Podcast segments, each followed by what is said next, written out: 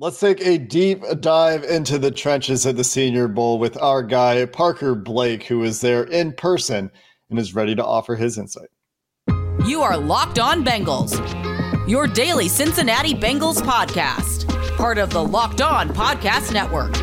Your team every day.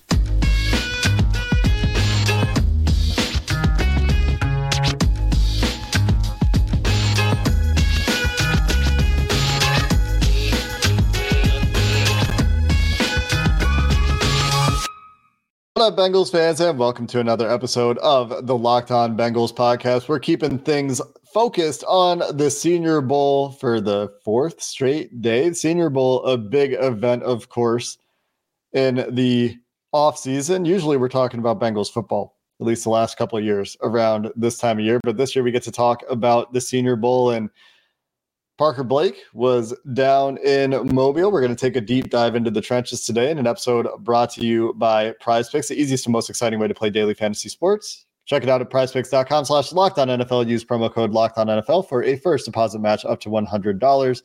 I'm your host, Jake Liscow. He's your host, James Rapien. Like I said, joined today by Parker Blake, who is ready to talk trench guys, trench play in Mobile, Alabama. Parker, this your first trip to the Senior Bowl?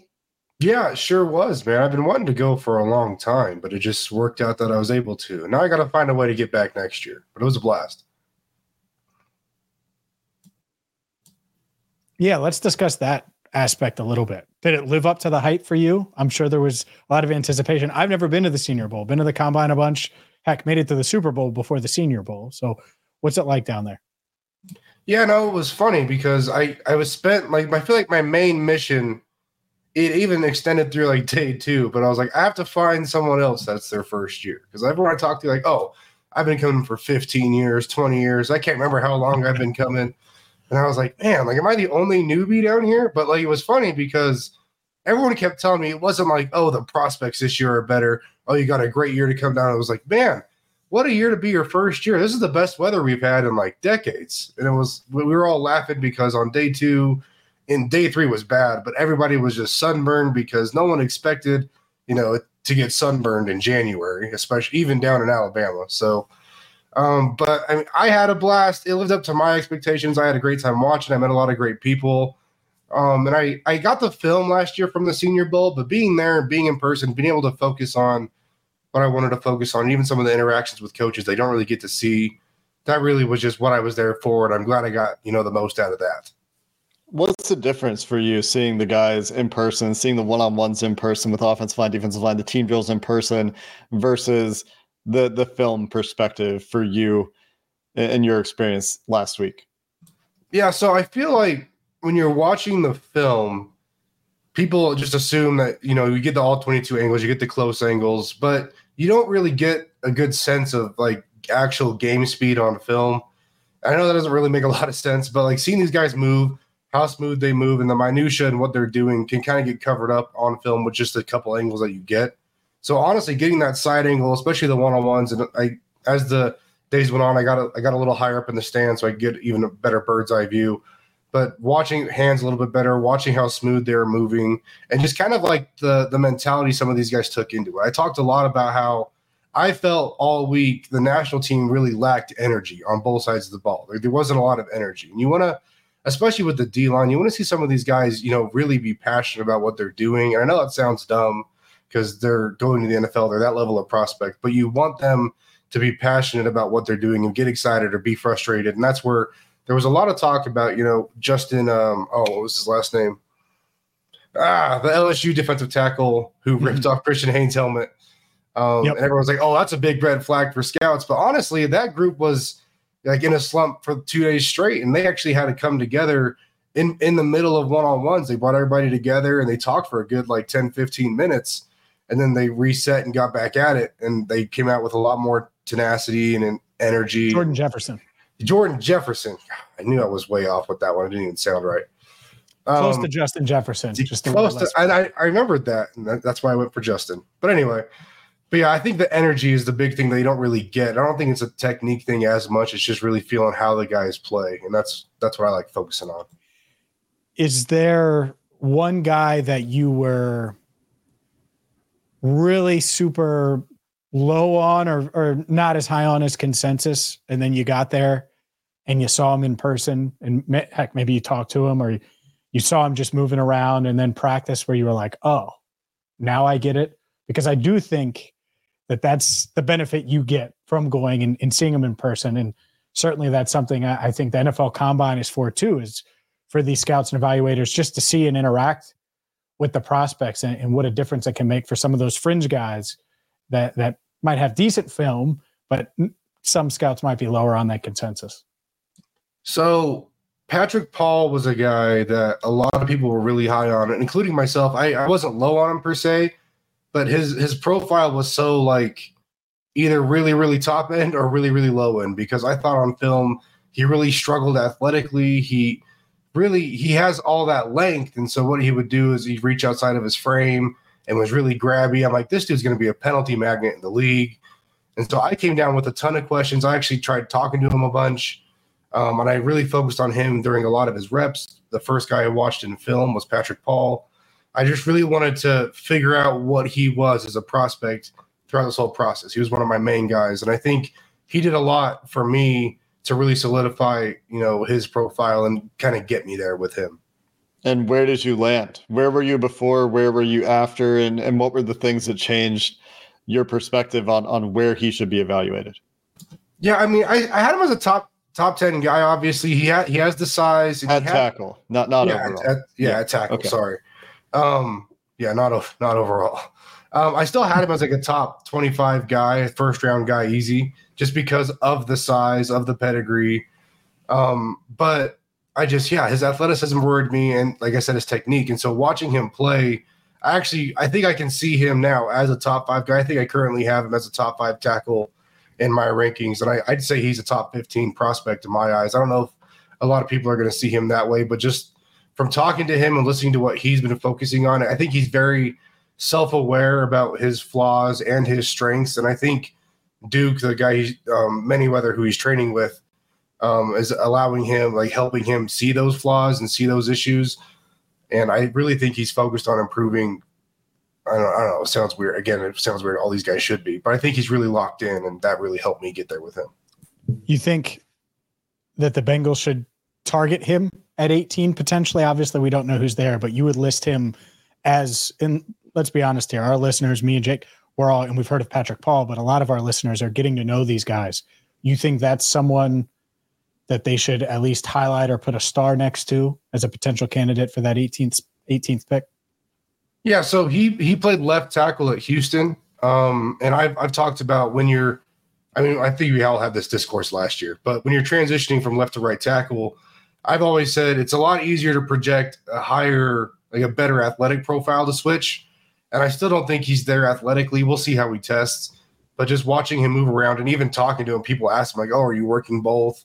Are you anticipating trying to just make like land somewhere at both?" And he seems very adamant that he's a lot more comfortable staying at left. I think the the best answer I heard was, you know, I'm more than happy to play right tackle, but it's definitely going to take me a lot longer to get there. And so I don't mm-hmm. think the Bengals will target him purely for that reason because I don't I think it's a good idea.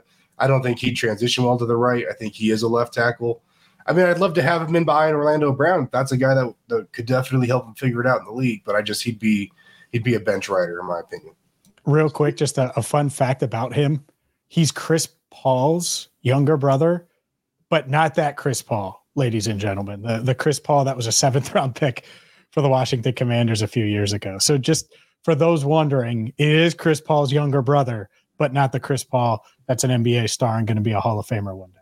And just to add on to that, someone actually asked him about that on the field after a practice. They're like, "Oh, you know, you asked him." I'm trying to remember how they phrased the question, but it was like super vague, and like everyone around like started looking around at each other and was like, "Oh, like Chris, like that Chris Paul." And so we ended up googling it on the field, and we're like, "Oh, like I don't know why they got us all excited over that, that was that's yeah. funny. Little little fun fact there. I love that." There's some higher profile guys, more well known names anyway. I did not expect us to be starting with Patrick Paul, but some guys that the Bengals will be considering that we can talk about, highlighted by a guy that I know you've got some some feelings about Parker and Tyler Guyton. We'll get to some of those names, coming up next. Today's show is brought to you by Nissan. Are you the kind of driver that likes to push things a little further? If you're like me, you certainly are. Well, if you ever wondered what adventure could be around the next corner, our friends at Nissan have the perfect lineup of SUVs with the capabilities to take your adventure to the next level. And the 2024 Nissan Rogue is perfect. It's a mid-size crossover, perfect for your next adventure. And you're not going to have to worry about connecting to your phone. No, they have Google Assistant, Google Maps, Google Play, all built in to your Nissan Rogue, along with a 12.3 inch touchscreen. They also have the Nissan Pathfinder with room up to eight. This is the one that I have my eye on. I'm not going to lie to you. It's a 4x4 capability as well, 284 horsepower, 6,000 pounds of towing. Yeah, this is up my alley. So, whether you're interested in the Pathfinder, the Armada, which is a full size SUV that also sits up to eight, or a Nissan Rogue, Nissan has something for you. Take the Nissan Rogue, Pathfinder, or Armada and go for your next big adventure. Shop NissanUSA.com. Today's show is also brought to you by Schultz Jewelers. Valentine's Day is right around the corner. It is quickly approaching. It's next week. So, you know what you need to do? You need to get the Schultz Jewelers right now because they have exactly what you're looking for. Maybe you don't even know what you're looking for. Well, that's the beauty of it because you're listening to this podcast. So, you're probably a Bengals fan, and so is Matt Schultz. So, you can chop it up about the Bengals, discuss who they're going to take with the 18th pick, and he can help guide you and find the right piece of jewelry for her. Maybe you're thinking of popping the question, or maybe you're looking for earrings or bracelet or a custom piece that you want to have specifically made. Well, they can do all of those things at Schultz Jewelers. That's really what sets them apart. It's a relaxed environment and they have every option available that you can imagine from unique custom designs, top rated permanent jewelry, and lab grown diamonds. So it's not going to kill your wallet, which let's be honest, we want to find the right value. They're going to have that and the right quality at Schultz Jewelers. Check them out at 2202 Dixie Highway in Fort Mitchell, just five minutes from the bridge into Kentucky. Also, make sure you check them out at schultzdiamonds.com. The Bengals strive for perfection. Schultz Jewelers does too, because when it has to be perfect, it has to be Schultz Jewelers. Parker, Tyler Guyton is a guy that we've talked about on Twitter in the last few days or, or when you were coming back from the Senior Bowl anyway. Jackson Powers Johnson, a guy that really made a name for himself in Mobile, and T'Vondre Sweat, a guy that captured the imagination of both James and myself, and a guy that we've talked about on this show this week as well. But let's start with or or stay on the offensive tackle side of things. Tyler Guyton and Taliese Fuaga, the biggest name, I would say, tackles in Mobile. How did you come away with those two guys in terms of where you had them before, where you had them after, and, and what moved those evaluations, if anything, or confirmed what you thought about those players? Yeah, so I'll start with uh, Taliese Fuaga out of Oregon State. He played right tackle. I'm just trying to help people get familiar that aren't. Um, but uh, he's a guy that I just I came in really. I wasn't not that I wasn't interested in watching him, but I really just came in to see him on day one and be like, oh, is this the guy that I think he is? And he's every bit of what everyone talks about him, where he's he's physical, he's aggressive, he's athletic. Uh, I do think he's got a little he he has length issues. He looks a little shorter limbed. I know his arms came in a little low. His legs seem to be short. He doesn't really have that length in his set, uh, but his athleticism helps make up for a lot of things, and his aggression helps finish stuff that a lot of other guys just don't really have the energy or athletic capability to do. And so I think he was through the first couple days one of the guys getting guys on the ground the most and just really embodied everything that I thought he was as a prospect, just just the mauler, man. And he's just fun to watch. So is he someone you run to the podium to, casual jog, stroll? Yeah, I, I think it really comes down for me at 18. If Newton's there, you go Newton, you know, Jer'Zhan Newton. But if Jer'Zhan Newton's not there, it's Taliese Fuaga he's the guy. So it's that he he would be your realistic number one tackle. Just put it that, that For the way. for the That's for the Bengals it. board, yeah, he'd be my guy. The number one tackle on the Bengals board. Another guy I think that would be perhaps in that conversation. I don't know. We, we talked a little bit about the Marius Mims, Tyler Guyton topic, but Tyler Guyton was a guy at the Senior Bowl, also played right tackle at Oklahoma, was a transfer, a little bit of a late bloomer, a little bit older, working with Paul Alexander. We talked about uh, Patrick Paul working with Duke Manyweather, also working with Orlando Brown or has a relationship at least with Orlando Brown, former Oklahoma tackle as well. Where does Tyler Guyton stack up compared to Fuaga and, and how are they different prospects? Yeah, so Guyton is like the exact opposite from a physical profile where he he's tall and long and just has has like the prototypical NFL tackle size, right? And that's where you get a lot of these guys that are like, oh well, you can't I can't coach size, so I might as well take a swing on the guy that has at least the measurables, and we can work on the technique. And uh, Guyton was a guy that I really hoped would show me that he improved. Um, I mean, obviously not drastically from the season ended just a couple months ago to now, but can show some improvement. A lot of these guys showed some significant improvement technically, and you can tell they've obviously been working really hard to really clean up their profile coming into the process. And he just kind of seemed like the same player to me. And like I said, I'm really high on him just because of the size paired with his athletic profile. I think he's going to be a really good tester, and he moves really well. He's a strong guy. He's a competitor. He was one of the few guys getting like amped up after every single rep he took. I know it took him, I think, a full day. Oh, it might have might have only been half a session, but it took him a longer than he wanted to get a rep against Chris Braswell, um, who was an edge out of Alabama, because he knew he was one of the top prospects in his you know his team that he was able to face off against. And he was looking forward to that matchup for a long time. When he finally got it, you know, he got down in there, gave him the little the little the little high five before the rep, and then you know handshake after, tap on the head, and he's just yeah, he's a big competitor. I love that drive out of guys, and just from a technical perspective he's got really active feet, really quick feet for a guy at his size. His hands are the biggest question for me. And unfortunately, throughout the Senior Bowl, I did not did not fix that issue. I didn't I didn't come out of the Senior Bowl like, oh wow, he really has improved hands. It's kind of like, yeah, is this like an issue we're just going to have to deal with? Is that something that can be cleaned up in an off season or two? Like, and like you talked about being a late bloomer. I know that's a really big concern for some people. I don't really worry about that as much um, with these guys being able to have you know 10 plus year careers if they can hit that level um, but yeah we'll we'll see we'll see how it goes. I'm interested to see how he tests. He's a big guy. If he tests well then i'm i'm feeling confident to take the swing. I'd probably put him at two or three uh, at the second or third offensive tackle for the bengals specifically in my opinion. How do, how do you think he would fit alongside th- this offensive line? Orlando brown jr obviously on the other side former oklahoma tackle, like Jake mentioned. But one thing everyone has, has seemed to mention is the fact that the Bengals haven't used many premium picks on offensive linemen in the athleticism aspect. So the does the testing does it come down to the testing for you for Guyton uh, as far as him being in contention for the 18th pick and him testing as well as you think? I really think it's going to come. I mean, it's obviously going to be a couple factors, but the testing is so big for him because if he can test well, like a top level tester in the class at that size, I just think that's something that you have to. It's almost worth the risk, in my opinion, especially in a year where they can. I've talked about using this to kind of build build on the draft position. How often are you going to be picking at 18? How often do you really invest capital, draft capital into this position?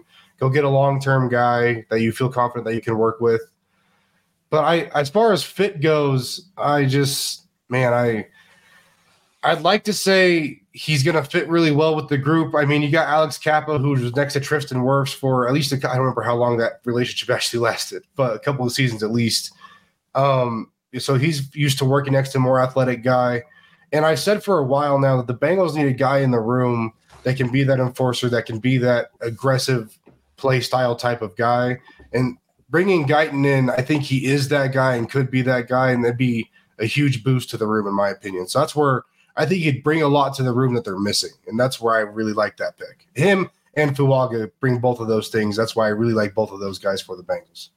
We'll make sure we wrap up any other tackles that Parker wants to mention. We'll also get to Jackson Powers Johnson. We'll get to the defensive trenches, and we give Parker an opportunity to stand on the table for some of his guys to finish up the show coming up next. Today's show is brought to you by Robinhood. Did you know that even if you have a 401k for retirement, you can still have an IRA? Robinhood has the only IRA that gives you a 3% boost on every dollar you contribute when you subscribe to Robinhood Gold. But get this now through April 30th, Robinhood is boosting every single dollar you transfer from other retirement accounts with a 3% match. That's right, no cap on the 3% match. Robinhood Gold gets you the most for your retirement thanks to their IRA with a 3% match This offer is good through April 30th. Get started at robinhood.com slash boost. Subscription fees apply. And now for some legal info. Claim as of quarter one, 2024, validated by Radius Global Market Research. Investing involves risk, including loss. Limitations apply to IRAs and 401ks. 3% match requires Robinhood Gold for one year from the date of the 3% match. Must keep Robinhood IRA for five years. The 3% matching on transfers is subject to specific terms and conditions. Robinhood IRA available to U.S. customers in good standing. Robinhood Financial LLC member SIPC is a registered broker dealer.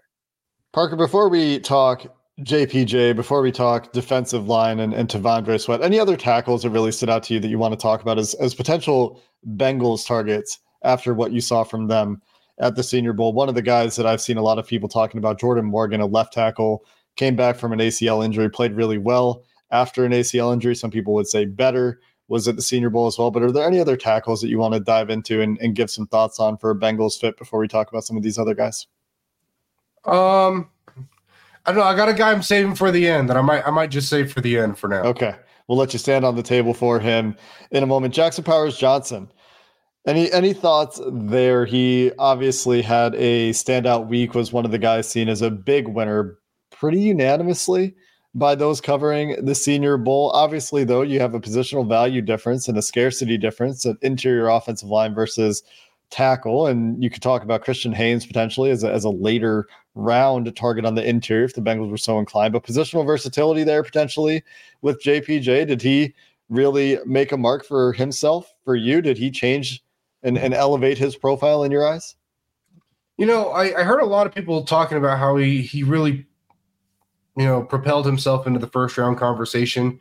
I still see him as a solid second rounder, and that's not really a knock on what he did, but just more speaking to the talent pool of this draft. I just don't know if the value is there outside of positional need for Jackson Powers Johnson. I really liked what he did. I thought he looked very strong. He's a guy where, with his again, with his size, which is really good for the position, and what he's able to do with his hands, I'm really excited for what he can do. Again, multi multi positional. He's he's got he checks all the boxes, right? And the one thing that I thought was missing on his film was athleticism. I want to see him move well. I know there's a lot of people that talk about how he well he moved down down the field. Um, and I don't know if it's an Oregon offense thing or a him a his play style type thing. I didn't really see a lot of athleticism in his game down at the Senior Bowl, so I'm really interested to see how he tests. Again, if he tests well, that'll be the final box for me, and I'll I'll be there with him. But that's the one thing holding me back on him. With being at his size, I'd like to see him move a little better to be like that top tier prospect that people are talking about. But I really like his game. I think he's a fun player to watch, has a great personality. Um, but yeah, just I'm not there with him athletically, but I really like what he does in every other aspect of the game. Love him as a prospect. I just he won't be my center one, but probably going to be my center two by the end of the process. Yeah, there there are to me outside of right tackle, there's still a need, and this is probably a need that should be filled in the draft for sure, because you're not sure exactly if it, yeah, like Jackson Powers Johnson might start for the Bengals at left guard if they drafted him 18th overall. But if you take a center guard combo on day two, day three, early day three, that guy's probably not starting as a rookie. Are there any guys like that that, that you like? Because I, I think that is a need and that's something that they need to address. And ideally, it would be someone that could play center and guard and back up all three spots if if possible. Yeah, I've I've been a huge fan of Christian Haynes since I turned on the film, and I know a lot of people are going to be turned off by him just because of the measurables, but he plays outside of those constraints really well. He moves really well. And this week, and again, he was a guy I was super worried about his play strength because he showed it on film, but the games that I have access to right now, just it wasn't the best competition. Hmm. Um, so I was like, oh, if I come into this week and come out of this week seeing him really like throw in that anchor, be able to stand some of these guys up and be a people mover in the run game. I'm going to be really excited about this kid. He did all of those things throughout the week, and he's just he's a mauler. He's super aggressive. He's actually training with Tyler Guyton. Um, so take that for what you will. But I just I I love that kid, and he just is a hard worker and plays plays a lot bigger than he looks, and just has that play style that I that I love. And so he's a guy that checks all the boxes for me, and he's going to be a later round pick. I think he'll slide because of his measurables. Um, and outside of him, I'm trying to think of guys. I mean, Zach Frazier's a guy that probably would have been a top guy for me in this class without the injury. Uh, but he's he's already ready to go. He was padded up on day one. I didn't see him do much of anything throughout the Senior Bowl, um, but it sounds like he's going to be a full participant at the combine. Uh, he's just, he was a center out of West Virginia, and he's he's a guy that I see as a multi positional guy as well. Um, where I just I love his game. I love what he can do. Another guy that checks all the boxes for me. Should end up being probably a late third rounder, if not early day three type guy, just because of the profile and if he's really able to come back from that injury this fast. But yeah, he's a guy that I want to buy a lot of stock in. Before we let you stand on the table, let's shift gears, talk defensive line really quick. T'Vondre Sweat, obviously the big standout to me, but as you were watching the defensive line, I'm curious to get your take. We were just talking to Mike Renner about the trenches as well. He mentioned that Christian Haynes he thinks is long levered despite his short height, which he thinks is is potentially an upside for him at guard, which is interesting. We'll see how he measures and, and how he tests and everything. But on the defensive side of the ball, Mike Renner was a little disappointed for the most part outside of sweat. What were your takeaways when you were watching the defensive line class? And did anyone stand out to you in a big way as a potential Bengals target? Yeah, they're so the most interesting guy for me had to have been Brandon Dorlus out of Oregon. I think he played a lot of edge out there, but he really mostly played inside at the Senior Bowl, and he was very dominant. Um, in, in the one-on-one periods. However, we got the team, and it was like you know he'd be very hit and miss. My favorite guy out of the entire D line group, and it sounds like this is pretty, you know, consensus, but Brandon Braden Fiske, Braden, I call him Brandon all week. Braden Fiske out of Florida State is an absolute monster. He seemed unblockable at times. It, people just couldn't handle it, man. And he was just fun to watch. Sounds like from what I talked, everyone I talked to, he was a great interview. Again, another high high character guy. People just loved hanging out with him. Um, he interacted with fans every time he got the opportunity to. Just a great guy, great demeanor, but just a monster on the field. And th- those are just guys you love to see. And I, I'm excited to see what he's able to do at the next level. But he's probably my defensive line winner of the week um, instead of T'Vondre Sweat. So if if they took him day two, you'd be pretty excited. I would be absolutely amped if they took him day two. The yeah. one thing I'll call out about Fiske, of course, fifth Age. year senior was a transfer, and and that's ageist always, Jake, ageist Jake. It's that time of year. he hates these old guys, man. I don't. I don't in a vacuum, but it's a factor that you have to consider when sure. comparing a guy that maybe is a junior playing against the same level of competition compared to a guy that's two years older. It's no just in, in that time frame of life. Think about your life between ages 18 and 23 and how much physical development occurs in that period of life. And that that's also true for these guys in in college football. But Parker, we said we were going to let you stand on the table. You can have a couple of guys. You've I think Fiske is one of your guys. That that was a little bit of standing on the table, but not not necessarily as passionate as you might get about this other guy. I don't know who it is. Go ahead, get up on that table. Yeah, no, a guy that I thought was a huge riser this week that I, I I'd seen some people talk about, but just that I really loved his game and needed to see him tune some things up this week, and he did. Was Kingsley Suamataia out of BYU? Um, he played both tackles a lot all week and played both at a very high level, especially towards the end of the week. Um, he showed an impressive anchor, and he's he's a crazy athlete, man. And so, my biggest concern coming in was he just played really out of control and really leaned on that athleticism on film. And even earlier, like his day one wasn't great, um, but his day two and three were were spectacular. And he explodes off the ball. Just getting to the second level, he just is is easy for him. He handles linebackers like it's nothing.